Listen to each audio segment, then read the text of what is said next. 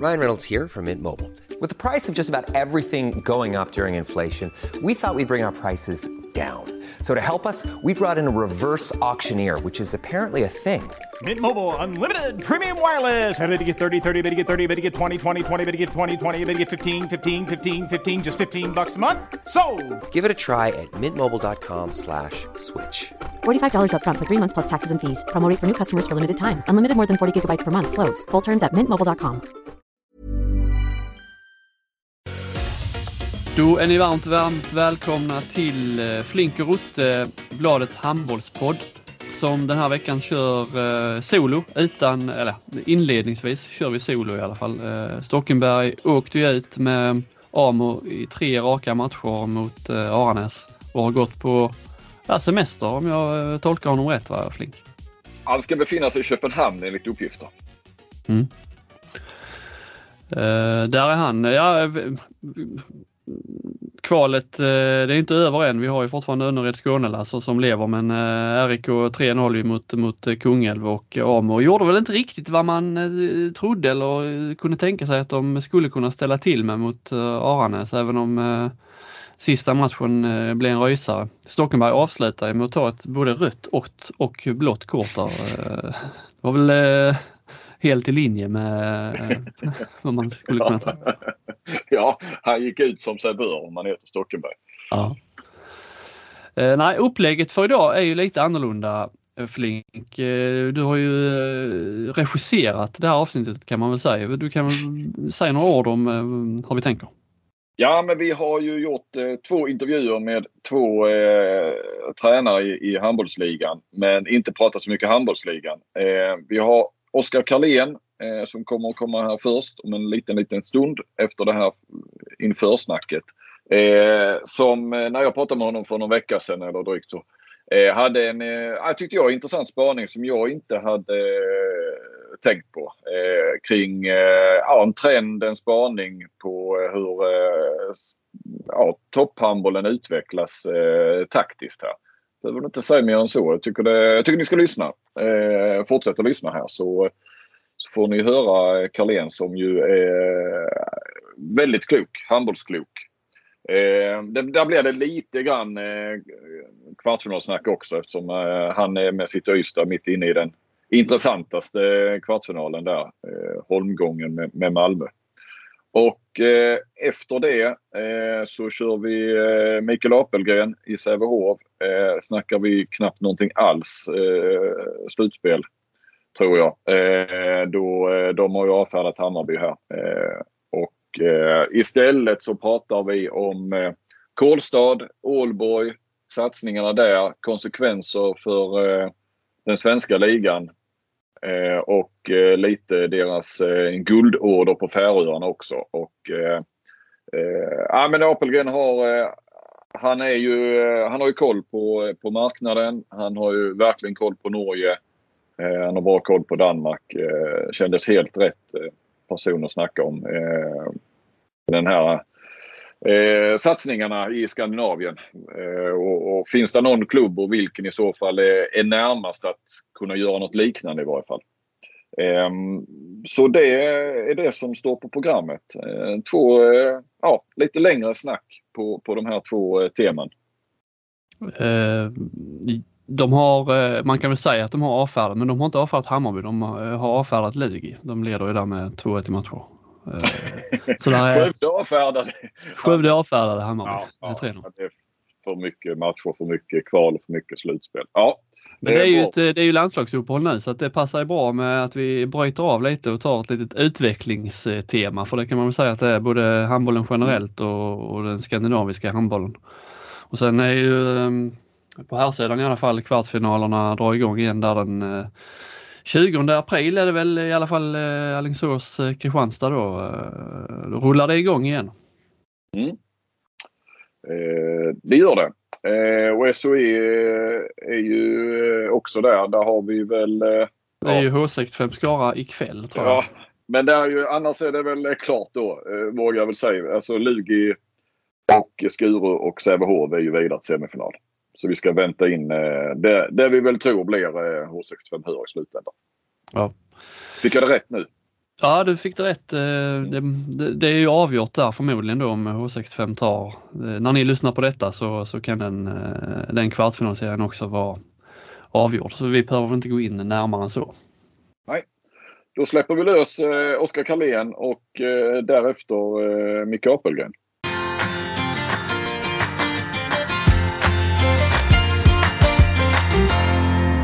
Ja, då har vi ju Oskar Karlén med här mitt i en eh, kvartsfinalserie med sitt Ystad mot eh, Malmö. Men det är lite uppehåll här eh, den här veckan på grund av landslaget. Eh, ja, vad säger du om kvartsfinalserien? Eh, vilka kommer att ta hem det? ja, men jag hoppas och, och tror såklart på, på oss själva. Eh, det har vi, eh, har vi gjort hela året höll jag på att säga, eller i alla fall eh, hela, hela, kvartsfinalserien här. Och, eh, det har väl varit eh, upp och ner och, och eh, ja, tillbaka till det, till det gamla att, att hemmaplan betyder någonting. Det känns som att det har varit några år utan att det har haft någon större betydelse. Eh, men i alla fall eh, detta året så, så har inte Malmö vunnit nere i Ystad, vare sig i grundserien eller i slutspelet och vi har inte vunnit i Malmö. Eh, så att eh, det är väl eh, lite präglat av det. Eh, men ehm, vi ehm, känner såklart att vi sitter lite i förarsätet där med, har, har övertaget med 2-1 i matcher och, och ehm, ja, efter lite, lite vila och återhämtning men ändå hålla igång denna veckan så, så så eh, hoppas vi att vi ska bryta den trenden nu in i Malmö. Annars har väl eh, de flesta som eh, har förutspått den har ju tippat på det här skulle bli den, den jämna, riktigt jämna kvartsfinalen. Så ser det ut att och, och, och bli också. Jämnare än de andra i varje fall. Och att den ska gå till fem matcher. Att det nästan var liksom förutbestämt. Men jag fattar att ni vill bryta det direkt här sen i, i fjärde matchen. Men vad, vad, vad talar för er då? Mer än att ni vann senast och har hemmafördelen i slutändan? Nej, jag tycker att vi har varit... Eh, vi hade eh, en, en, en, en, plump in i Malmö eh, som, eh, där eh, allting stämde för Malmö och, och vi, eh, eh vi tappade, tappade konceptet lite grann i den matchen. Men eh, utöver det så har vi ju... Det är faktiskt enda matchen av, av fem som vi har förlorat mot Malmö i år. Eh, och tycker att vi, eh, särskilt i, ofta liksom i de andra halvlekarna, känt oss, känt oss, eh, känt oss starka i, eh, i slutfasen och, och tyckt att vi kunnat haft en växel att trycka i och, och ja, plus att det känns som att vi börjar få igång nyckelspelare. Kim har, Kim har kommit tillbaka efter långt skadeuppehåll där under säsongen och grundserien och, och hittar formen mer och mer. Och, uthålligheten också. Eh, för det är viktigt för honom. Eh, just nu kan han kanske inte är han inte riktigt tränad för 60 minuter men eh, förhoppningsvis eh, så ska det gå åt det hållet och det innebär att vi kommer kunna nyttja honom mer och mer också. Så att, eh, det tycker jag talar för oss. Du, eh, Oskar, jag läste inför, de här, eh, inför kvartsfinalserien eh, Jan Olsson där på Ystadlanda han var liksom eh, inte rädd men han var lite orolig att den här kvartsfinalförbannelsen eh, skulle liksom hålla i sig slutspels... Eh, att man liksom att ni inte tar ena fram. Pratas det mycket om det i Ystad eller i laget och så just det här att det inte har gått hela vägen i slutspelet på Ja, men... alltså, nej, alltså i Ystad gör det säkert och eh, det är ju det är ganska mycket mediastyrt. Alltså media har ju en makt i det där att, eh, att kunna, eh, kunna styra eh, diskursen, höll jag på sig, men eh, samtalet på ett sätt. Eh, det, är, det är ju någonting som man vill, som det inte pratas om i laget, eh, förutom när man får frågan. Eh, det, jag tycker det var en annorlunda känsla eh, att gå in i slutspelet i år, vilket kanske då också talar för det. I fjol så, så så tappar vi liksom spelare under, vi var egentligen ordinarie hela hösten och gjorde en jättefin höst. Sen fick vi mycket skadebekymmer och fler och fler skador under egentligen hela våren. Och i, i slutspelet såg vi kanske med sex spelare borta tror jag. Uh, nu kanske det är lite omvänt. Vi får tillbaka spelare. Det innebär att det kommer in energi istället för att det dras ifrån. Uh, och uh, även känslan liksom att, ja media, Janne Olsson, vi har ju varit ojämna under, under senare delen eller efter uppehållet och blandat och gett lite grann. Samtidigt så fick vi lite näsknäppar sista omgången i en omgång som inte betydde sådär jättemycket. Uh, och det var lite det han, tror jag, grundade sin mm. krönika eller sina åsikter på. Medan i fjol hade vi en fantastisk sista match. Uh, knep andra platsen och vann med 12-13 mål i Varberg. Uh, det innebar ju inte någonting för slutspelet sen. där vi åkte ur i kvarten mot Lugi. Så att jag vet inte hur mycket det där innebär. Alltså betydelsen av det var den sista grundseriematchen eller trenden inför ett slutspel. Jag börjar bli lite tveksam till att det har sådär våldsamt mycket betydelse egentligen. Så är min erfarenhet. Mm. Det här då att, att det alltid tvivlas kring att ni inte att Ystad IF inte är vinnare. Att man eh, liksom att den här Ja, ni kan inte vinna ungefär. Eh, är du med vad jag menar? Eh, att det alltid är press. Det, det är ju liksom ändå, ni har ju bra förutsättningar och så vidare. Och, och att, mm. ja, vad, vad, hur känns den av i laget på något vis? Nej, kommer du att svara då? ja, det givna svaret är nej. Men det, alltså man kan ju... Det, jag tror liksom att vi... Det är bara att titta liksom om vi har...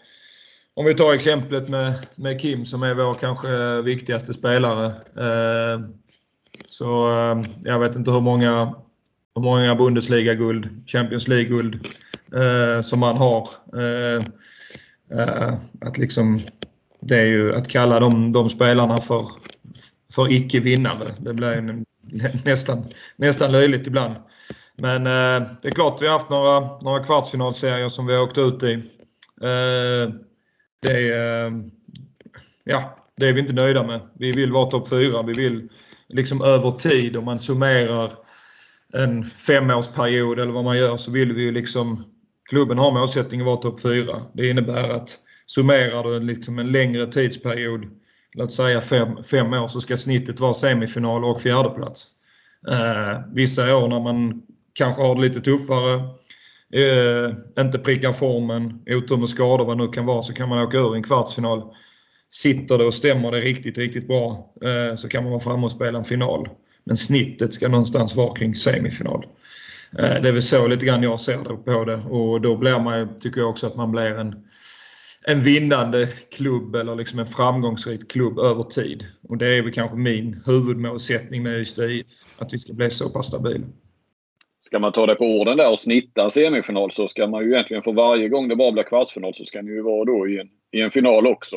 Är du med vad jag mm. menar? Och det, det, är väl kanske det också som att, att ni inte har varit i final heller. Att, att eh, för, för, jag menar att man förlorar i en final, att man eh, säger att ni skulle gå till final. Sävehof är väl den flesta betraktar som det bästa laget. Det, det skulle ju säkert inte ses som ett, som ett misslyckande i Ystad heller om man, om man, eh, bara man går till den där finalen. Jag, jag, ja, jag, jag tror lite guldet visst, det vill ju, det vill ju alla ha såklart. Men, men att bara visa att man kan gå hela vägen till final tror jag hade varit eh, hade eh, dämpat de Ja, nej, jag, jag håller med dig. Och, eh, alltså, jag, vill, jag vill spela en SM-final med, med, med spelare, säger jag också. Men jag vill coacha en SM-final kan jag säga. Eh, jag vill att Ystad ska spela en SM-final. Det är klart, det är klart jag vill det. Eh, och tycker också att, som sagt, ska, tittar man över lite längre tidsperiod så tycker jag att, man, att, att klubben har förutsättningar att göra det också ett år då och då.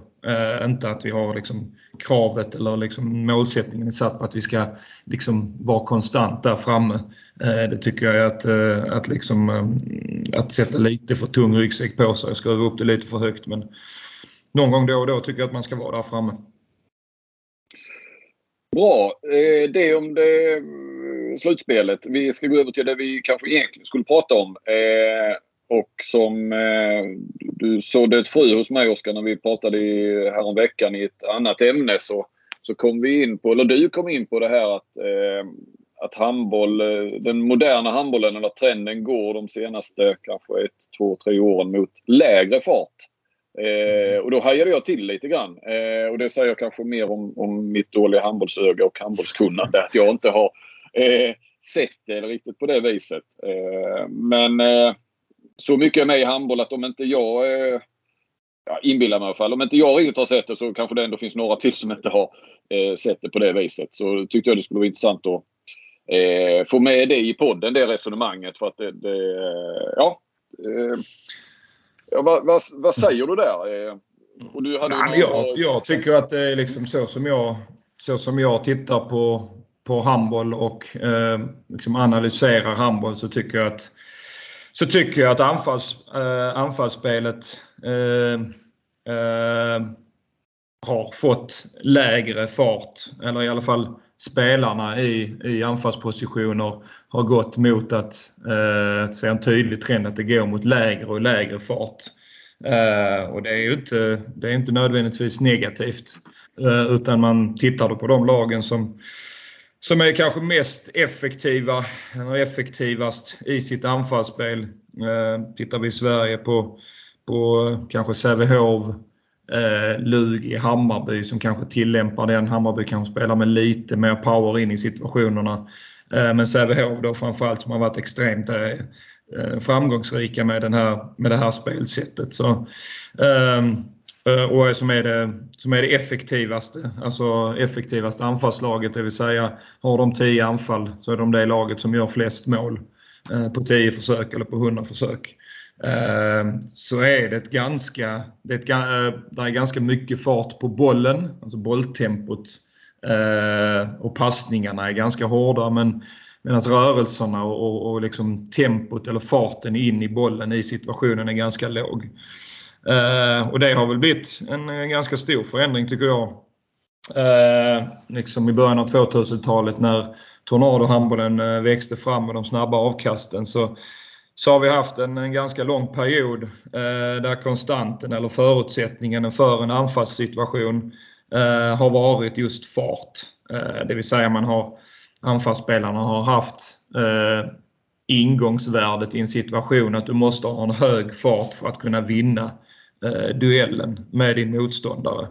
Eh, och sen eh, har du då liksom i nästa läge, de spelarna som har blivit absolut bäst, de har dessutom kunnat göra val i hög fart. Eh, det har ju i sig gjort att försvaren eh, över, sett över tid, eller de senaste tio åren, blivit väldigt duktiga på att styra eh, motståndare. På att positionera sig på ett sätt så att man, så att man skapar svåra val för anfallsspelarna. Eh, man styr dem på en speciell sida eh, för att man vet om att därifrån så är det svåra val. Och sen stänger man de svåraste, eller de lättaste passningsalternativen eh, och släpper den spelaren som är den absolut svåraste att nå från den givna situationen. Det är liksom det typiskt kanske lite spanska försvarsspelet. Eh, som är duktiga på att stänga passningsvägar. Eh, och det som jag tycker har hänt då på slutet eller de senaste åren det är liksom att, att det har svängt lite grann från att det var givet att man var tvungen att spela med hög fart som anfallsspelare eh, så har utgångspositionen eller ingångsvärdet blivit eh, att man istället eh, ska kunna göra val i, alltså man ska kunna nå alla spelare med olika passningar. Titta på en spelare som Skippa Götte så är ju han typexemplet på detta. Eh, där han går in i en situation så kan han nå i stort sett alla spelare på banan eh, med, med passningar. Eh, men för att kunna göra de valen så behöver man tid. Och tiden krymper med fart.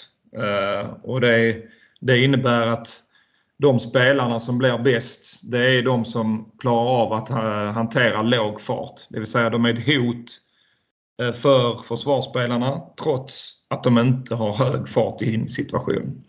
Det är liksom det är den pendeln som jag tycker att har, har svängt över i, inte bara i svensk handboll utan även på, på internationell nivå. Tittar man på hur Magdeburg spelar, Flensburg spelar eh, i sitt uppställda anfallsspel så, så bygger det lite grann på de grejerna också.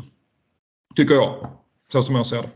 Jag har alltid tänkt att eh, det man har sett, det som du pratar om nu, hela med lägre fart, att det beror liksom på, eh, eller att det har varit liksom en eh, följdsjukdom av 7 mot 6, eh, liksom spelets intåg. För där var det så tydligt från början att där spelar alla med extremt låg fart för de var en man mer och liksom, där kommer man till läge även om man inte använder farten.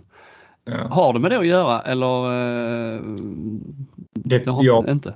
Nej, jag tror inte det. Utan eh, alltså, eh, det, det är ju två olika situationer. Alltså i eh, Fast ja, å ena sidan påminner de om varandra eftersom försvaren agerar på ett sätt, som jag sa tidigare, där man kanske prioriterar ner en spelare eller en passningsalternativ. Vilket innebär att tittar du på en handbollsmatch och tittar på, på alla anfall under en match eh, så kan du i stort sett i varenda anfall hitta en spelare som är fri trots att du är 6 mot 6. Eh, du kan hitta ett passningsanfall men oftast har man släppt den spelaren eh, där passningen är extremt svår att slå. Eh, så att på så vis så påminner det lite grann om varandra. Men frågan är om kanske inte denna trenden är, är lite före. Jag kan inte mm. jag kanske inte kan komma ihåg exakt tiden när 7-6 kom in. Men jag skulle nog säga att Flensburg som är lite pionjärer inom detta har, har, har spelat på det här sättet eh, redan innan 7-6 kom in. Eh, men när jag, alltså om man tittar längre tillbaka när jag spelade i Flensburg så var det ju powerhandboll och tornadohandboll hela vägen ut i fingerspetsarna. Alltså det byggde ju, byggde ju på fart. Eh, Medan idag bygger väldigt mycket på val. Väldigt mycket på att kunna liksom gå in i en situation och vara ett hot. Kunna stega en spelare, göra sin man-man-gubbe utan att det går för fort in i situationen. Det får ju lite följdeffekter med för att om man, om man tittar på Sävehof då som du tog som exempel. Det, eh, låg fart. De gör, de gör ju inga tekniska fel överhuvudtaget i stort sett. Så att liksom det här, de får ju inga kontringar emot sig. Eh, alltså det blir ju hela, det blir inte bara Sävehofs anfallsspel som blir lidande utan liksom matchbilderna blir lidande på så vis att det, inte, det blir ingen, nej det blir ingen tornadohandboll. Nej, nej det blir det inte på, på det sättet. Alltså, kollar man, ja, nu blir det eh, Sävehof men det är klart de har varit eh, har varit eh, dominanta i, i, i, Sverige i år och, och i fjol så, så är de ju, de är ju väldigt duktiga på att straffa givna situationer med sin egen kontring. Eh, men när det väl men när det inte blir första fas eller eh, du ser ju ganska väldigt lite tredje fas. Mm. Eh, så det här trycket eh, där man kommer i en andra eller en tredje våg eh, och sätter hårt tryck på motståndare som är som man tycker är oorganiserade. För då har man, ett, då har man också hög fart med sig upp i anfallszon. Och det för, föranleder ju då en hel del tekniska fel, precis som du säger. Men, men tittar man rent, egentligen tittar man rent statistiskt så är det inte så att Sävehof har, har betydligt färre tekniska fel än andra lag. Eh, tvärtom, de ligger kanske kring eh, i snitt över en säsong runt 9-10 någonstans. Eh, eh, och där ligger de övriga topplagen också. Alltså det är så? Mm. Ja. Eh, så att de har inte, men eh, å andra sidan utsätter de sig för lite risker när de, när de har så många spelalternativ och slår så pass mycket svåra passningar. Så att, hur, hur, hur i, ska säga, individberoende är detta, alltså att du har den här för du, du nämner ju några lag. Du har ju Skippergötu eh, i, i Sävehof. Du har Jim Gottfridsson i Flensburg. Svenska landslaget är väl ett annat exempel. Ja, eh, på, på, lite på, liknande, på liknande sätt. Ja, och där har du Gottfridsson också. Ehm, för jag vet, du sa ju själv att ni spelar ju fortfarande lite mer powerhandboll. Eh, om du nu har skådat ljuset, eh, Oskar, varför spelar ni inte? är det för att ni inte har spelartyperna eller är det en process och ni är på väg dit? Eller eh, vill man inte gå dit heller om man inte... Ja? Nej, men det är, det är som du säger, det handlar ju väldigt mycket om spelartyperna. Alltså att, att spela den typen av handboll Men med Kim Andersson och Jonathan Svensson. Eh, det är inte riktigt... Eh, det, blir, det blir inte bra helt enkelt. Utan, eh, och det är heller inte det enda spelsättet. Man kan titta på andra lag på som, som Kielce som är väldigt framgångsrika. De, Barcelona är väl någon form av hybrid, spelar på lite sätt på det sättet med Sindrich men, inte, men spelar också med mycket med, med Mem och, och eh, Engesam på, på ytterniorna med, med hög fart och mycket, mycket tryck, mycket växlar. Eh, det är mer den typen av eh, eh i handboll som vi spelar i Ystad IF. Eh, där liksom skyttehotet någonstans, skyttehotet, stor mittsexa, svår att jobba runt, eh, är lite grann grunden eh, till anfallsspelet. Eh, så att det är inte det enda sättet att, att spela på, inte det enda sättet att lyckas med. Eh, men jag tycker att de tittar man rent statistiskt då på de som är lagen som är, som är effektivast i sitt anfallsspel så skulle jag nog eh, säga rätt säkert. Jag vet om att det är så i, i, i svensk handboll med Sävehof eh, som ligger kring 54-55 procents offensiv effektivitet. Eh, Medan vi andra topplagen ligger kring 50-51. Eh, vilket gör rätt så mycket på sig under säsong. Eh, och jag skulle säga att, nu har jag inte siffror på det utomlands, men jag skulle tro att, att siffrorna är detsamma för Flensburg, Magdeburg eh, som har vunnit Bundesliga de senaste åren. Men det bygger väldigt mycket då på eh, det räcker nästan med en person, jag säga, mm. som är ja, duktig det. på att göra det där. Eh, om man då kan sätta honom i, i de situationerna hela tiden. Och sen mycket då på att, på att du har ytternior som, eh, som kan gå i de hålen som, som, eh, som startspelaren eller den spelaren som lägger första attacken skapar. Eh, säkra kantspelare är ju en sån grej som är extremt noga eller extremt viktigt eh, för den, för den typen av, av anfallshandboll eller spelfilosofi. Och där talar väl för, eh, jag menar, vad var det Mats Olsson sa till mig under ett mästerskap? Eh, numera wing is king, sa han ute, kanske utifrån ett målvaktsperspektiv lite. Men att eh, Eh, med de här nya vad ska man säga, reglerna eller tolkningarna av vad ettorna får göra så, där, så, så har ju kantspelarna väl eh, då fått en fördel, eh, anfallskantspelarna då så att säga. Eh, så det, det, det talar ju också kanske lite för den, eh, du är inne där med lägre fart, att man behöver ha såklart bra kantspelare men att kantspelarna får ju lite mer eh, utrymme i, idag. I, I dagens handboll överhuvudtaget på grund av reglerna. Ja, och det, eller då, fram, ja, framförallt så har det blivit svårare för för ettorna att försvara mm. eh, kantlägen eh, med de nya reglerna kring fot, fotisättning eller vad man ska kalla det. Eh, där man behöver vara lite mer försiktig i att, eh, i att stänga vinklarna eller krympa vinklarna. Eh, så att det, visst är det så. Det, det talar ju för eh, för att, för att utvecklingen ska, ska fortsätta någonstans. Men du, om man, om, ja, om du tittar på de lagen som nu, du har, vi har nämnt Sävehof och Lug i Hammarby. De här andra lagen, eh, ni spelar power. Skövde som är kvar, eh, Kristianstad som är kvar. Eh, vad spelar de? Någon slags blandning eller vad, vad tycker du de spelar för hand? Nej, men jag, jag skulle säga att de spelar mer den, ska vi kalla det, det kanske är dumt att kalla det gammaldags handboll, men, men mer, mer powerhandboll. Kristianstad spelar också med mycket stora, eh, stora bågar, stora rörelser, växelspel, skyttehot med Marcus Olsson. Eh, spelar inte heller den typen av handboll, inte Skövde heller. Eh, utan eh, vi eh, kanske att, eh, att eh, Alingsås har spelat lite åt det hållet, inte alls så utpräglat. Eh, och kanske taktiskt uppstyrt som, som Sävehof gör, eh, skulle jag säga. Eh, men har ju den typen av spelare med, med Moberg tidigare eh, som är ju mm, liksom handplockad av Apelgren. Är ju mm, liksom extremt, man har ju en extremt tydlig inriktning eh, med de, med de eh, spelarvärvningar och transfers som man gör också. Som är duktig på det. Eh, Blomgren, eh, Pedersen som också kanske är lite mer hybrider kanske. Inte riktigt så särpräglade för den typen av spel men ändå duktiga man-man-spelare. Eh, och det är klart att jag, jag tycker den utvecklingen är intressant och, uh, och liksom ser ju uh, vilken framgång den skördar. så att liksom på sikt så, så är jag ju inte främmande för att ta, ta liksom Ystad IF i den riktningen. Kim Andersson får sluta först bara. ja, ja, ja, det får han nog göra. Jag tror jag försöker, försöker jobba försöker få honom att sluta. förändringar med honom. Eh, men eh, en sån stor omvälvande eh, förändring tror jag inte vi ska ge oss på. 40 år gammal inför sista säsongen. Ja.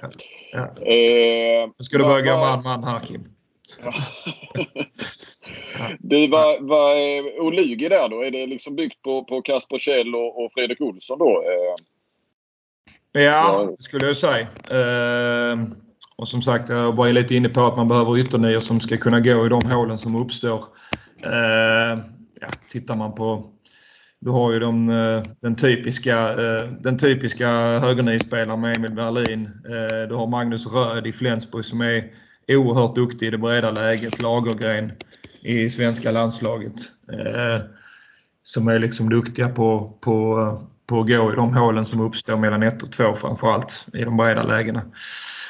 Lugi där, ja, det är, alltså Fredrik Olsson är ju, är ju precis den spelartypen eh, som har varit eh, som har varit väldigt, väldigt bra i år och haft en, haft en fin utveckling. Eh, där liksom det ser ut där, ja, där det går väldigt långsamt. Där han håller i bollen väldigt länge. Där han liksom är ett hot, klarar att, att ha låg fart in i situationen, ta sina tre steg, suga på bollen, göra ett val, fortfarande vara ett hot och kunna gå igenom eh, trots att, eh, att stegersättningen har tagit lite tid.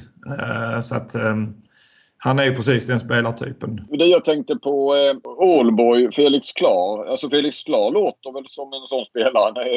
Liksom när du beskriver Fredrik Olsson till exempel. Ja. Eh, mm. Är, är Ålborg sånt lag som spelar så eller inte lika utpräglat som... Eh... Inte lika utpräglat skulle jag säga. Eh, men Klar är ju typexemplet. Eh, återigen, den, precis den typen av spelare. Eh, liksom som har en, eh, som har en, en fast, fantastisk dynamik och koordination eh, i att liksom kunna flytta försvarare. Eh, kunna liksom eh, gå, igenom, gå igenom och välja passningsalternativ på sitt tredje steg. Eh, så att eh, det är ju... Eh, han är den typen. Sen, sen spelar de inte bara på det skulle jag säga utan de, de har ju även spelartyper med, med Sandell, eh, ja, Palmarsson som är liksom, har, bygger lite, kanske lite mer på, på skyttehot eh, utifrån. Eh, läser likaså kanske.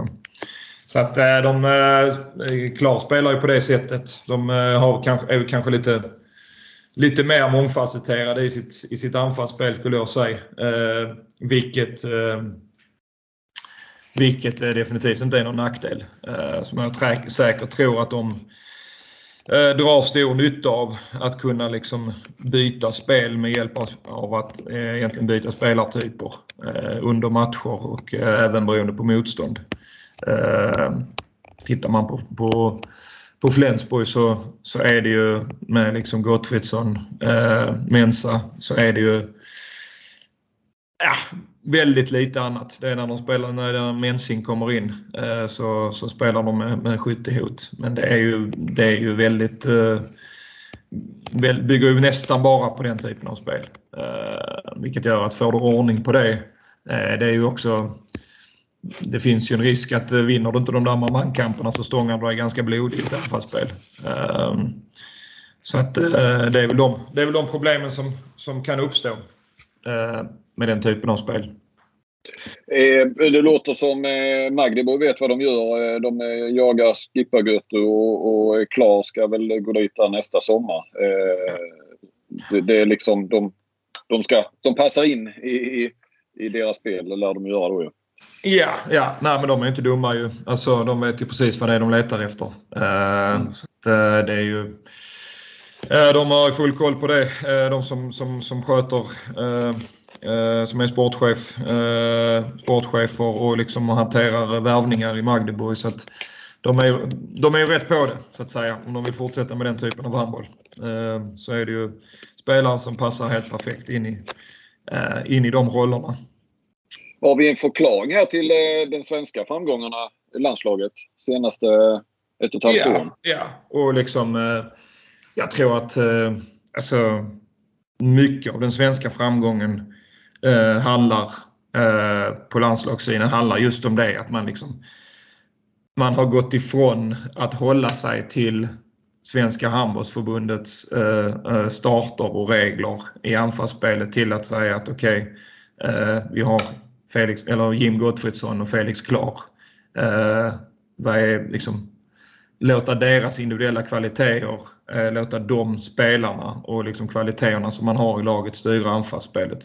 Det tror jag kanske är den största anledningen till att vi försvarsmässigt tycker ändå att vi har varit, har varit bra under väldigt många år. Eh, men anfallsmässigt så är det ju, har det blivit en jätteskillnad. Eh, eh med med den typen vi spelar. Liksom, visst, eh, det, det, det, ser ju, tittar man på Sveriges anfallsspel så är, den ju, så är det ju snarlikt det som Flensburg spelar. Eh, så att, eh, och då får du också max ut av dina viktigaste spelare. Gottfridsson i detta fallet. Är detta, jag menar detta är inte någonting du har funderat ut på din kammare sådär, men jag har liksom aldrig hört någon uttrycka det så. Jag vet ju landslaget har ju pratat svenska om, om ja, med bollsläpp och spelföljder och, och hela den biten och avsluta inte så mycket från nio utan snarare från sex meter. Hur, är detta något som snackas i om, ja det var kanske ett tag som du gick några utbildningar eller vem snackar du med det här om? Eller vem, vem var det som, har du själv sett eller var det någon som sa det, liksom drog den här trenden för dig för eh, två år sedan eller? Nej, det är nog liksom, det är väl så jag tänker. Alltså att, att prata om sexmeterslägen och, och liksom passningskvalitet och spelföljder. Det är ju liksom, det är ju, eh, det är ju förenklat. Alltså det är ju det det handlar om. Eh, mm. Liksom, det blir, det blir ju liksom resultatet uh, av det.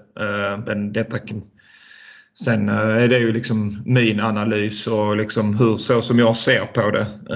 och liksom de den bedömningen och liksom den, den individuella eh, liksom beskrivningen av den individuella skickligheten och, och, vad som är viktigt och vad som krävs för att bli, bli liksom framgångsrik med den typen av spel.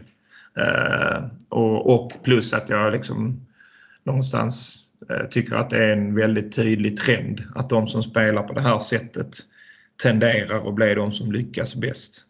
Uh, på lands, alltså, då har jag liksom de referenserna eller det man har, som jag har tittat på är ju svenska ligan, eh, landslagsnivå och Bundesliga liksom som är de tre som jag kanske följer. Följer till vardags så att säga. Så att, eh, det är ju egentligen bara min, min, mina, mina tankar och min, min analys av det. Eh, pratas det om det där ute? Ja, det är klart det gör. I, eh, det är väl inget eh, det är, inget, det är ju inget hemligt på så vis. Sen hur folk eh, ser på det, eh, det är nog säkert olika.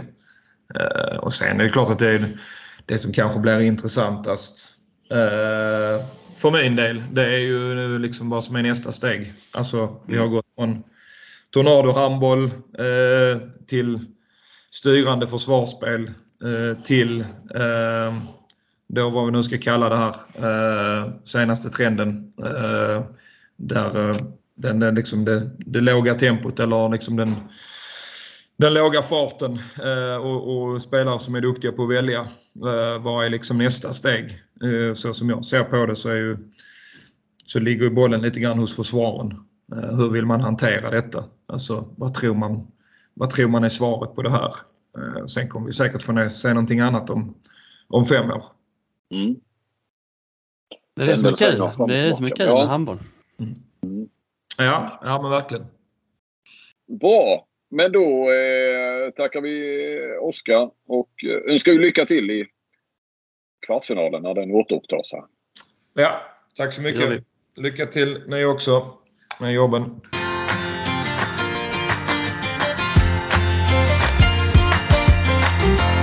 Då har vi med oss eh, Mikael Apelgren, Sävehof-tränaren. Eh, och tänkte, ja välkommen Micke. Tack så mycket. Eh, och vi tänkte snacka lite om upprustningen som sker nu i, i Norge och eh, Danmark med Kolstad i Norge i spetsen och Ålborg i spetsen. Men vi har ju också sett eh, Bjäringbro som tar hem Rasmus Lauge.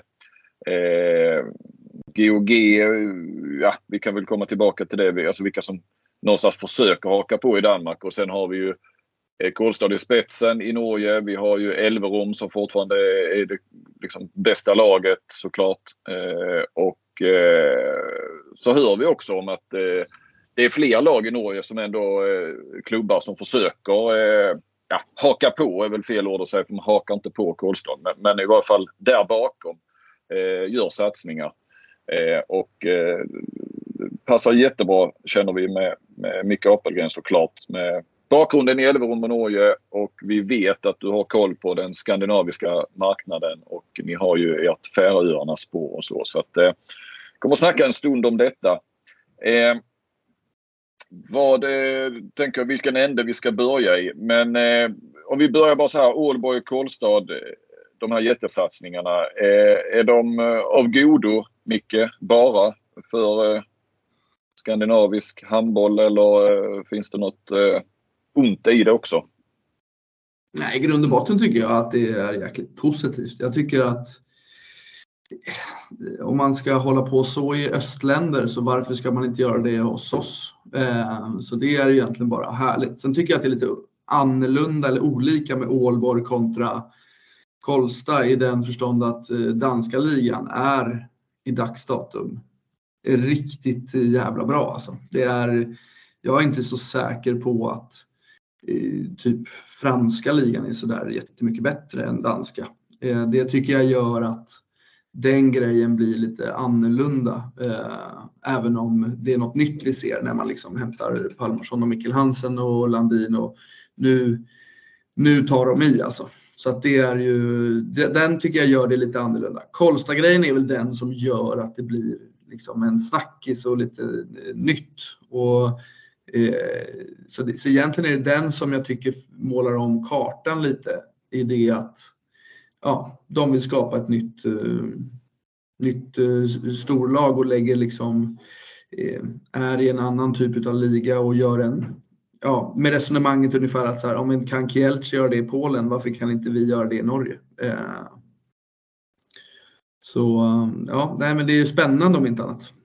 Får jag säga en negativ sak då? Så vi väger upp det direkt. Eh, framför om vi är danska ligan, den liksom den är ju ändå fort, där är så pass många bra lag, men norska riskerar ju, eller gör de inte det, riskerar att bli liksom ett, ett en enlagsliga. Eh, alltså efterhand som åren går här och Karlstad fortsätter och Elverum inte kommer att kunna hänga med. Ja, men det, är, det kan ju absolut vara en negativ grej. En annan negativ grej som jag tycker är ju att jag har ju tron att klubbbygge oftast blir bäst när man bygger som man i Norge snackar mycket om, sten på sten. Eh, det tycker jag alltså vi i Elverum gjorde och Elverum har fortsatt med och det tror jag är det bästa. Eh, och när jag tittar på Ålborg så tycker jag faktiskt att de är sten på sten. Jag menar, vi pratar ändå om ett lag som var tvåa i Champions League förra året. Att de nu då börjar ta i ännu mer och värva dem, Mikkel Hansen och Landin och dem. Jag tycker ändå det är på något sätt en naturlig gång för att skapa utveckling. Det här som Kolsta gör är ju någonting annat med att de bara smack säger. Det är ju lite mer östigt om man säger så.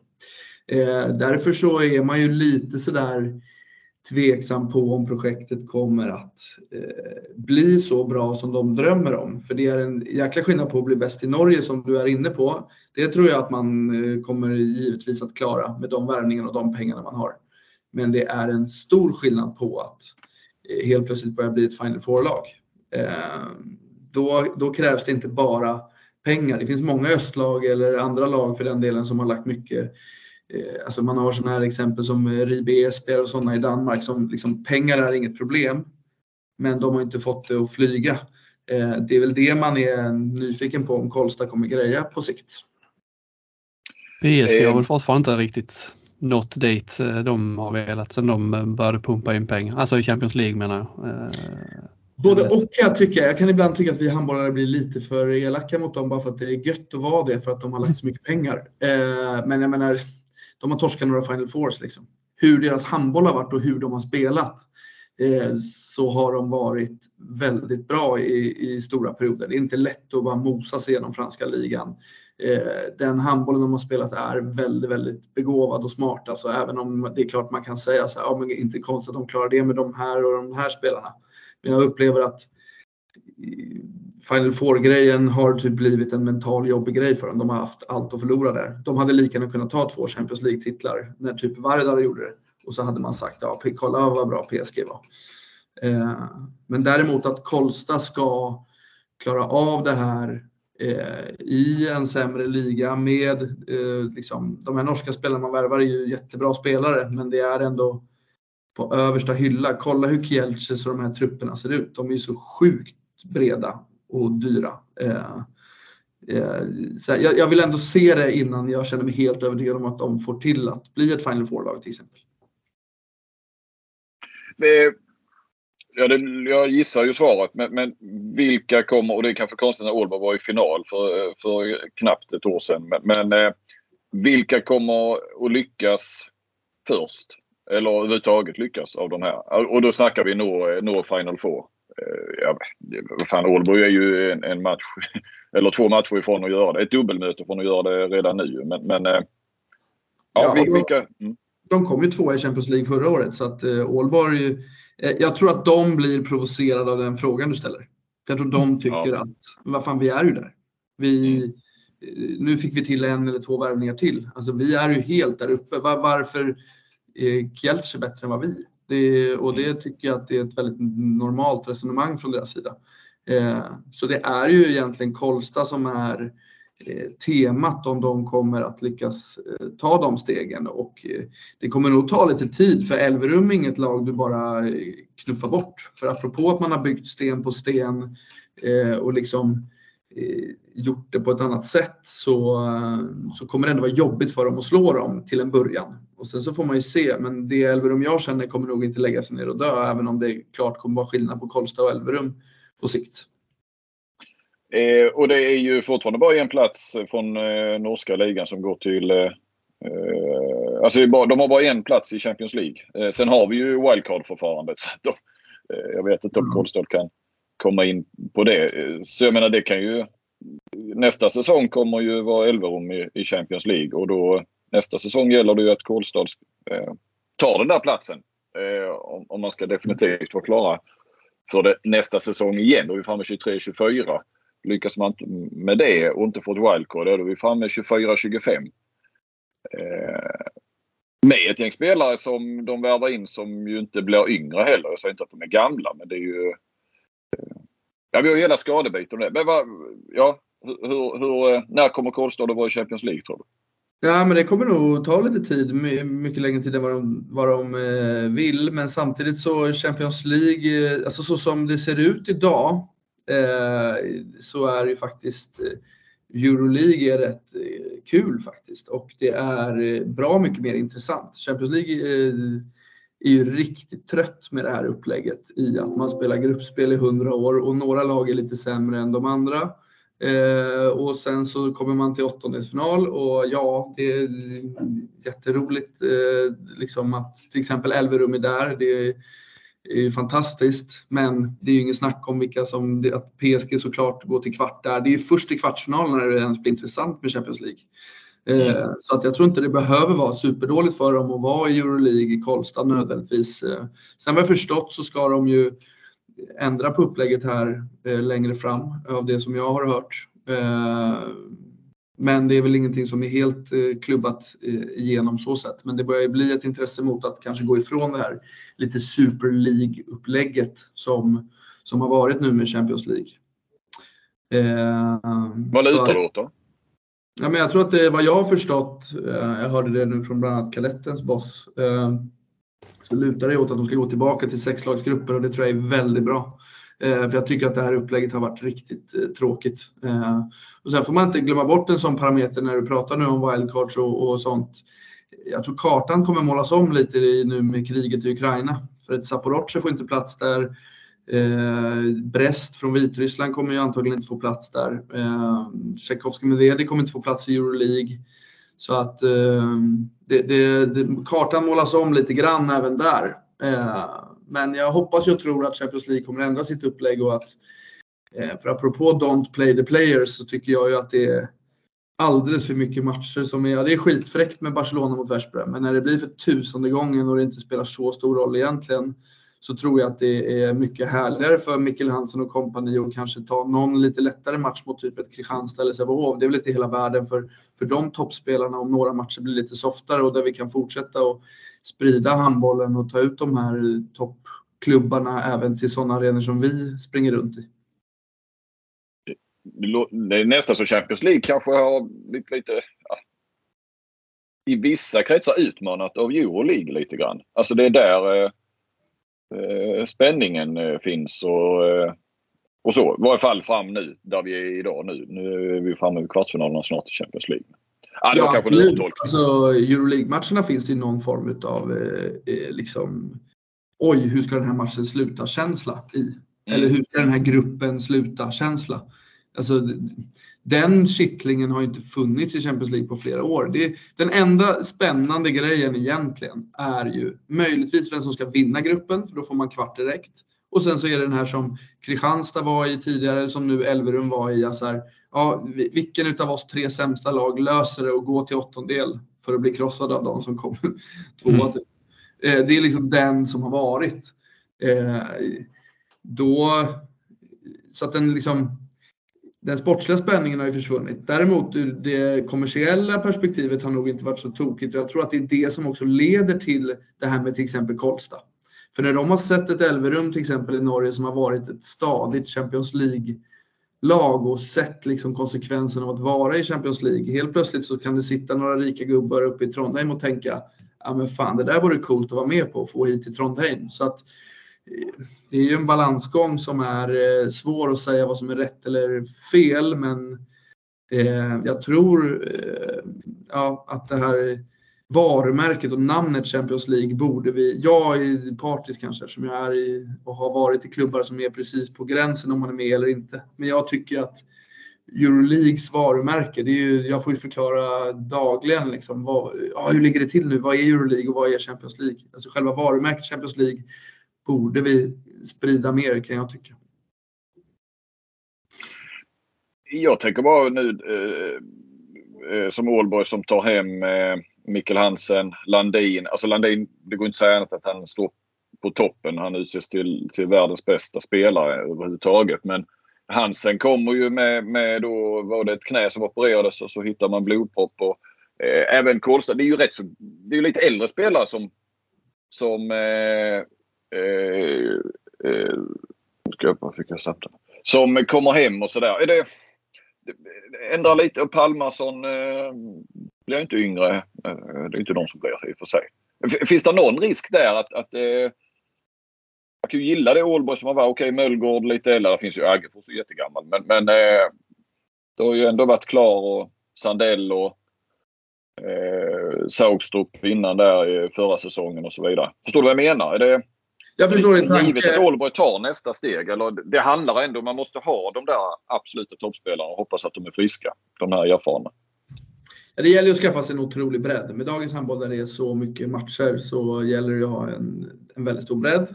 Eh, nummer två är att, för det tycker jag är lite intressant med det här Don't play the players-snacket ibland och jag är ju enig i att belastningen är för hög. Men på ett sätt kan jag bli lite sådär här håller vi på och lipar att det är så många matcher och så springer de som är bäst i världen runt och är mellan 30 och 40 allihopa.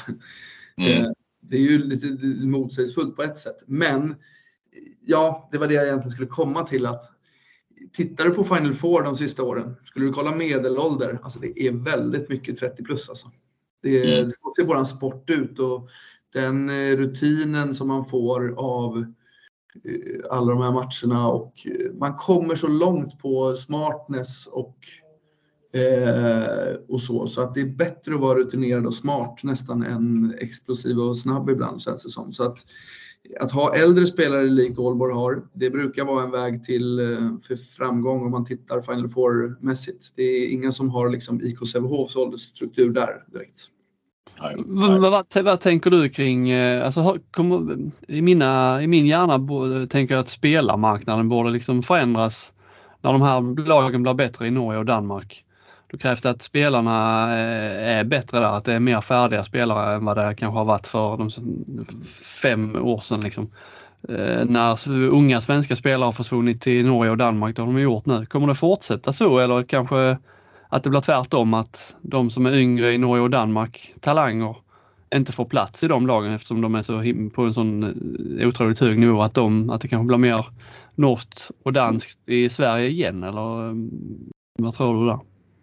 Det är möjligt att det blir eh, så att den kartan målas om lite grann. Eller det kommer ju bli lite sådär att, till exempel Kolsta då. De målar om kartan i det att, och där har Elverum börjat närma sig lite grann och det var lite som Kristianstad var också. Eh, det är ju det här att, okej, okay, då gör Blomgren det bra i Alingsås till exempel och är en toppspelare i Sverige. Då går han till Elverum och eh, Erik Johansson, en Erik Johansson om två år, den kommer gå till Kolsta liksom.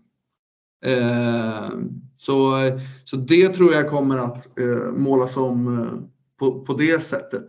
Eh, däremot så tror jag ju att vi andra klubbar kommer kunna slå de här lagen på att vi får ihop eh, ett bra arbete med, med att man fyndar lite och värvar men likt Kristianstad kom fram en gång i tiden när man tog de här Osalvan och dem när de var i rätt ålder och på väg uppåt. Eh, det tror jag eh, kommer liksom vara vägen för andra runt. För att även om de är etablerade, de här spelarna som vi pratar om, som kommer gå till, till de klubbarna, så kommer det ju finnas eh, möjlighet för oss andra klubbar att liksom träffa rätt på typ Skippa Göttus och sådana. Eh, för att en Skippa hade ju inte, det är ju inte bra för honom i nuläget i hans karriär eller för ett år sedan att spela i Ålborg. Då hade han inte spelat så mycket som han gör här. Så att, eh, Eh, men det är klart att det där kommer måla om kartan på att hör, hör Kolsta eller Ålborg av sig, eller framförallt Kolsta är de som målar om kartan mest, då funderar man inte, då, då åker man ju dit. Eh, sen då, det, vi var inne på en, en, en norsk satsning överlag. Eh, det stämmer väl att, att eh, Drammen, Arendal, Runar eh, också satsar. Eh, om än på lite lägre nivå. Eh, det, är det korrekt uppfattat Micke? Du som har koll på Norge. Både ja och nej. Eh, jag tycker ju att eh, Norge har ju alltid varit lite så att eh, de betalar lite mer för färre. Alltså, de har en, jag tyckte det när man var i Norge så mötte man dem på försäsongen med svenska lag. Då tänkte man ju bara, fy fan vad, dålig, vad dålig norska ligan är. Men sen när man var i Norge och spelade med Elverum så märkte man ju att oj, när det väl var tävlingsmatch ja, då kommer Runar med en första sexa här som är, det är fan, jag skulle vilja värva alla dem i den sexan typ. För de mm. är liksom ganska dyra. Eh, det tror jag är ungefär samma. Det som däremot norrmännen har som jag tycker att vi svenskar kanske inte riktigt har, eller svenska klubbhandbollen. Norrmännen är ju lite nya inom situationstecken med det här med Champions League. Alltså, när jag flyttade till Norge så hade inte ett norskt lag varit i Champions League på 7-8 år. Och sen så när vi lyckades kvala, kvala oss in med Elverum och började liksom ta steg i Champions League så blev ju det en snackis att fan vad fräckt att man liksom kan få de stora lagen till Norge den grejen kändes det lite som att man var typ i Sverige 2002. Typ. Eh, sen har vi liksom tagit ett varv, hunnit bli besvikna på att fan, det är ju fan omöjligt att hänga på de här PSG och dem. Och nu är vi inne i någon sorts förståndigt, ja ja, men kanske bäst, kanske bäst vi är i Euroleague då, eh, snack. Eh, Medan norrmännen fortfarande är sådär bryta barriär feelingen och det gör att några klubbar hänger på Elverum och Kolsta nu då eh, på ett annat sätt i deras snack eller ambitionsnivå. Där tycker jag vi är eh, lite tråkiga i svensk handboll just nu. Vi är liksom, ja men det kommer ju ändå inte funka om vi skulle vara där, det blir för svårt. Eller, alltså, vi är så inte gränslösa eller vad man säger. Jag hörde du prata där om eh, efter kadettenmatchen. Då var ni inne på det med, med liksom ambitionsnivåer och så. Det har ju vi pratat om många gånger här med Flink att eh, lag som inte alltid tackar ja till Europaspel för det första kanske inte vill spela Champions League. Eh, ni hade väl själva en sån diskussion i Sävehof inför det här året om ni skulle söka Champions League-plats eller inte. Men om man tittar framåt de närmaste liksom, eh, fem åren. Eh, är det helt självklart för dig att eh, Sverige ska söka Champions League-plats eh, varje år? Ja, det tycker jag absolut. Jag tycker att eh, det blir fel. Eller det, vad fan du än jobbar med så vill du väl sträva så högt som möjligt. Annars, eh, annars vad, vad, ska liksom trigga dig eller vad ska driva dig? Eh, bara utav den grunden tycker jag det. Jag tycker också att eh, handbollen i stort. Så pass stor och bra liga är vi så att så mycket spelare som vi levererar till de bästa ligorna eh, och lagen ute i Europa så tycker jag vi förtjänar att få vara med i leken. Liksom, för att sprida vår sport. Och särskilt nu när vi är regerande eh, Europamästare så bör vi också ha en vardag som gör att handbollen kan växa ännu mer. Eh, sen är det lurigt. Alla klubbar har olika problem och utmaningar och en del som vi har är att vi är så stora och ska göra så mycket. Eh, I Norge till exempel lever man ju i en sanning mycket mer där man absolut inte kan ha både ett dam och ett herrlag på högsta nivå. För då kommer det liksom konkurrera ut varandra. Eh, och det finns en utmaning för oss i Sävehof med den grejen eh, i att eh, det blir svårt för oss att fylla hallen när vi spelar. Liksom, vi har 60 hemarrangemang på ett år. Det glömmer folk fort när de pratar om oss. Alltså, vi kan få ganska okej okay publik vid vissa tillfällen. Men problemet för oss är att vi har så otroligt mycket matcher. Eh, och det är det som normen idag menar att om man då har ett, både ett herr och ett damlag så blir liksom inget utav det får ta av, eller vad man säger. Eh, så att den aspekten är lurig för våran klubb och kan bli lurig för, eh, för de klubbar som satsar på, bo, på båda håll. Eh, jag pratade med er pressdam när jag var där uppe senast. Eh, hon som är uppe i pressrummet och tar hand om journalisterna. Det var nästan en heltidstjänst för det var så många arrangemang på, på ett år. Liksom. Så jag förstår ju att det, det, det, är många som ska ta sig dit väldigt ofta om det ska liksom fyllas, läktarna.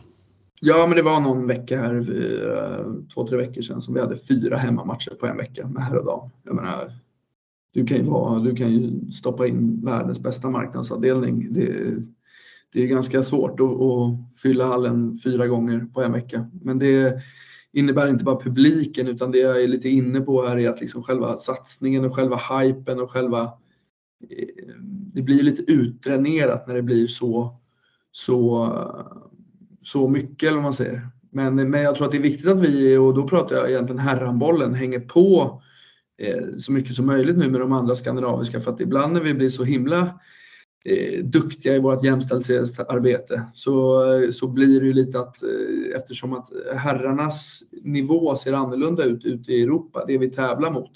Eh, om vi i Sverige gör som vi i Sävehof nu har gjort i år, vi har väl kommer med liknande klubbar och lag, herrar och damer. Ja, då fick ju damerna Champions League och vi fick Euroleague. Eh, jag tycker att det säger någonting eh, om var vi eh, står idag, även om det är ytterst känsliga och svåra frågor att diskutera. Men jag bara konstaterar att ett Kolsta eller Elverum som bara nu jävla kör vi och ett Sävehof som jobbar förnuftigt på alla plan, då blir vi fort utkonkurrerade av dem. Eh, men skitsvåra, skitsvåra frågor. Ser du en, eh, en, en, en negativt och risk för eh, svenska ligan eh, jag tänker på det här med spelare. Men Erik Johansson som gick till Elfsborg var ju en liten eh, game changer, om man ska kalla det. När, när ja, den bästa spelaren, den största talangen i svenska ligan väljer ett, ett norskt lag. Jag menar för en del år sedan var det ju lite så att det var ju inte, det var ju spelare som inte blev proffs i, i Danmark och så vidare. Kanske tog chansen i Norge, att tjäna lite mer. Men, men, alla var överens om att det var en mycket svagare liga. Och det var ju inga större namn. Det var ju inga landslagsspelare som var i, som var i Norge. Kan det, kan det bli så att, att fler, eh, de som gick till, till Danmark eh, förut, en del av dem eh, går till Norge nu framöver? Att vi... Ja, det, så kan det bli och det, vore ju, det är ju det som är det farligaste för oss på ett sätt. Eh, mm. Därför är det viktigt att ha ett eh, lokomotiv, ett eller två, i både liksom, i Europacuperna. Eh, likt eh, Kristianstad kanske var vassast på i modern tid. Eh, för då ska ju helst Erik Johansson gå till Kristianstad eh, om man tänker ur ett svenskt eh, perspektiv. För problemet blir ju att han går ju inte dit för norska ligan. Han går ju dit för att det är Champions League. Mm. Och problemet blir att ja, det var ett ganska förnuftigt val då. Istället för att gå till ett mittenlag eller övre halvan-lag i Danmark. För det finns ju en fara med danska ligan för svenska spelare. Det är att danska ligan är så jävla bra så att man får fastnar i den danska ligan och bara blir en sån spelare, vilket är skitbra. Alltså så. Men om man liksom drömmer om något ännu större eh, så, eh, så är ju danska li, li, ligan lite farlig om man inte går till något av de allra bästa. Eh, för att det är så svårt att på något sätt utmärka sig i den ligan. Eh, och då kan till exempel ett steg som eh, Elverum, eh, där man får vara i Champions League och synas, eh, vara väldigt bra. Och därför är det väldigt synd att inte vi har ett svenskt lag i Champions League. För att Erik Johansson borde egentligen ha gått till, ja, om jag ska vara partisk då, Sävehof som borde ha varit i Champions League eftersom att vi vann. Eh, mm. Och så kunde han ha tagit den resan här istället. Varför ska det vara i Norge för? Eh, det är ju egentligen synd om man sätter på sig den svenska klubblagskepsen. Liksom. Men det, det måste ju också vara även om ni hade spelat i Champions League eller Kristianstad spelat i Champions League. Det måste ju vara jag vet inte, har man, vad är bilden, liksom, hur mycket mer pengar tjänar man om man går till Norge jämfört med om man, om man stannar i den svenska ligan? Inte så pass mycket mer så att det är det som är grejen skulle jag vilja säga. Det är gött att det är lite mer. Men jag tror att om liksom Sävehof eller Kristianstad, eh, Skövde, alltså så här, skulle ta i om man teoretiskt är i Champions League så menar jag inte att skillnaden är så stor så att det är det som är saken. Det som däremot är lite lurigt för oss svenska lag när det handlar om de svenska bästa, det är ju liksom att här, vi var ju på hög lite på Erik Johansson. Han är i Guif. Guif går ju givetvis inte med på att släppa han till Sävehof som de tycker är en konkurrent på ett annat sätt. Det är lite mer det är lättare för dem att vara så här, Ja, ja men Elverum är så, eh, så spännande och bra klubb så vi har fostrat en spelare som har kommit till Champions League-klubben Elverum.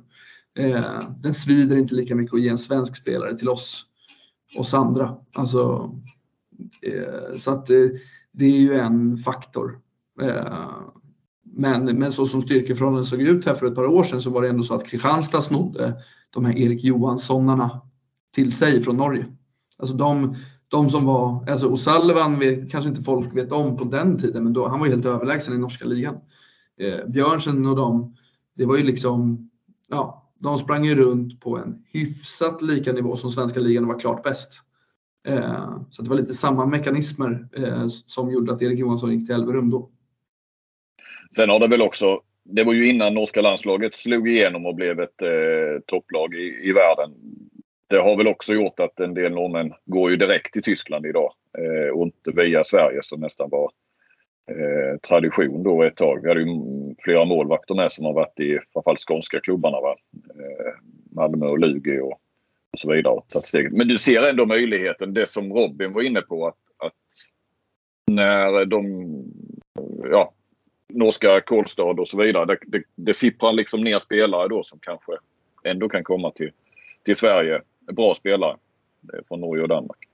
Ja, sen är det så här, life is timing. Vad som är rätt eh, nu är inte rätt imorgon och där var Kristianstad före alla på någonting. Alltså Norge var eh, på gång framåt. Kristianstad, alltså norska landslaget tjänade på Kristianstad. Det fanns nog ett himla fint arbete sinsemellan där eh, bakom kulisserna för att det tjänade Christian Berge och kompani på. Eh, det tjänade Kristianstad på. Eh, vad som är rätt väg nu eller vart man kan fynda i nuläget. Eh, ja, det, det, vet vi först om fem år kanske. Alltså, en grej vi håller på med i Sävehof är ju, apropå det ämnet vi kommer komma in på, är ju det här att vi är på och hugger några från Färöarna. Mm, ja. Kanske det kommer liksom finnas, ja, vad är rätt väg om fem år eller vad är rätt väg nu? Eh, det Eh, det vet man ju först efteråt, men, eh, men det gäller ju på något sätt att försöka träffa spelare när de är på väg uppåt också och inte bara värva etablerat för då måste man ju ha så jävla mycket pengar. Då får man ju ha Karlstad eller Aalborg pengar. Vad finns det mer att hämta i Färöarna eller när, när har ni tömt öarna? Ja, så himla mycket mer finns det nog inte att hämta. Men Eh, det är en eh, kul handbollsnation som, eh, som kommer där och hela den där släkten som vi hugger på är ju också en... Ja, men jag, jag, jag tycker det är en härlig handbollsfamilj och jäkla engagemang och driv i och kärlek för sporten som jag tror gör mycket att de har stor chans att, att ta lite steg och att det kommer finnas lite fynd, fyndgubbar där.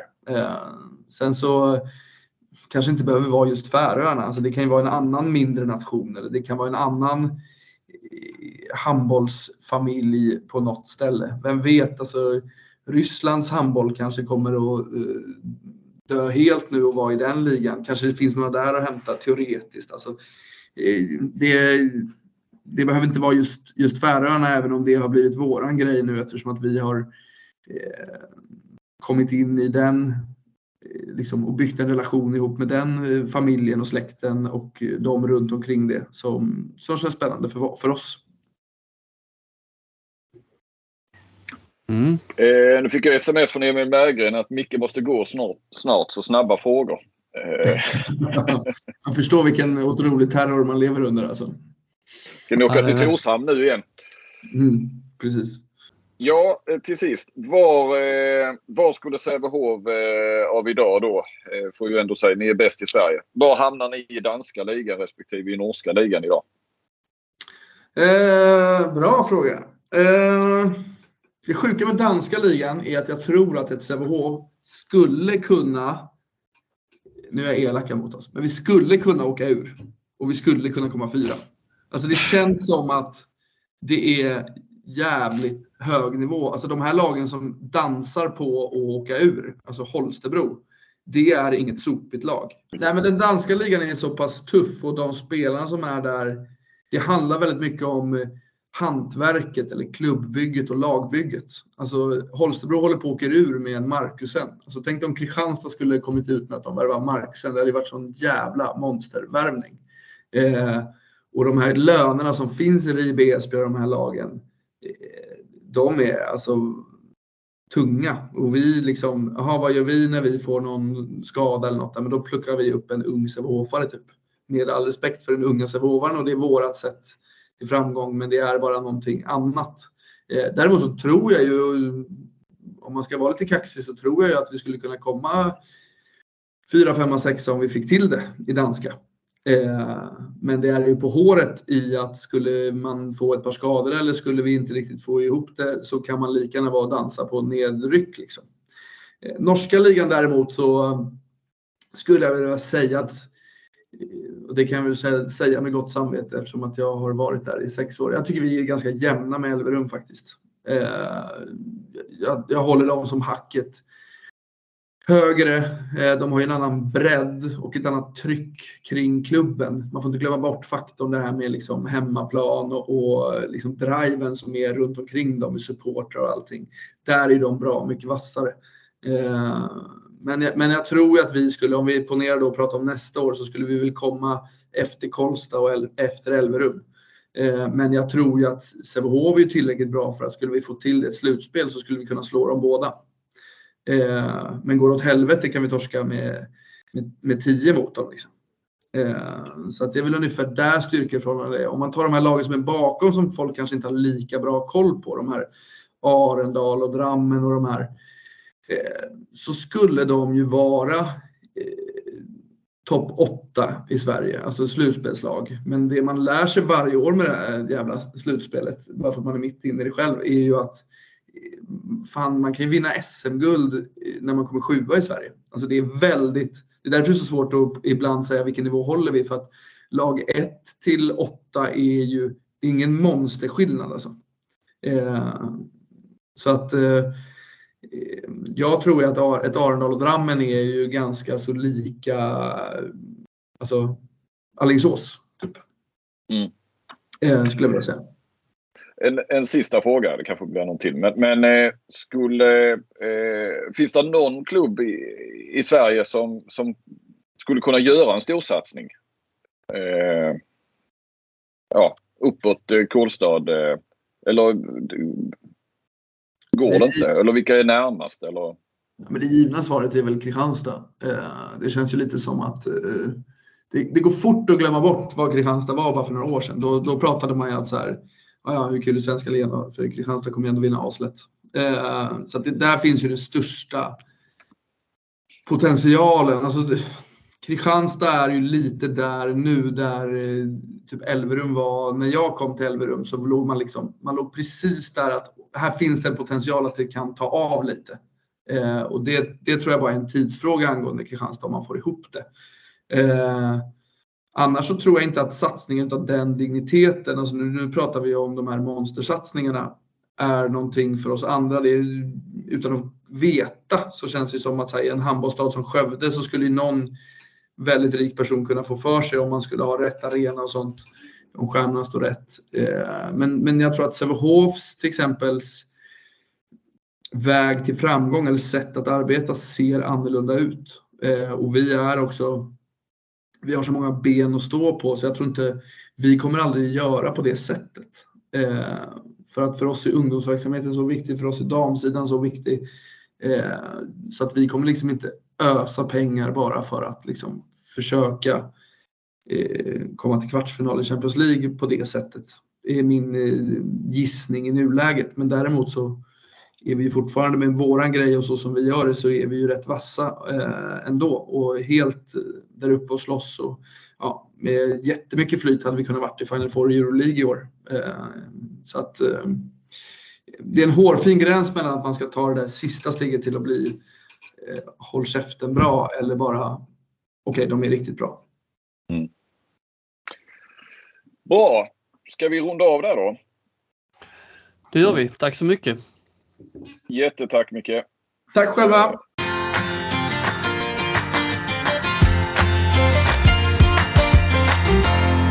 Och det var, det var det hela. Först eh, Oskar Karlén, sen Mikael Apelgren och eh, jag tyckte att Apelgren gav väl ändå visst hopp eh, till den svenska handbollsframtiden. Det finns liksom, eh, även om eh, vi då inte kanske mer konkurrerar eh, ekonomiskt på den absoluta toppnivån så är man smart och har ambitioner och vill uppåt och utåt i Europaspelet så eh, känns det som att vi, vi är inte körda.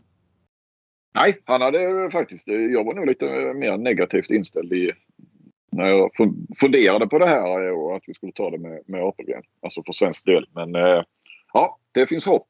Eh, det finns det väl även för den här podden. ja, det, det hoppas jag. Ja, så vi kör väl då om eh, ja, två veckor igen. Och eh, då har vi nog mer klart kring slutspelet också. Perfekt, då tackar vi för idag. Tack så ni ha. Hej på er.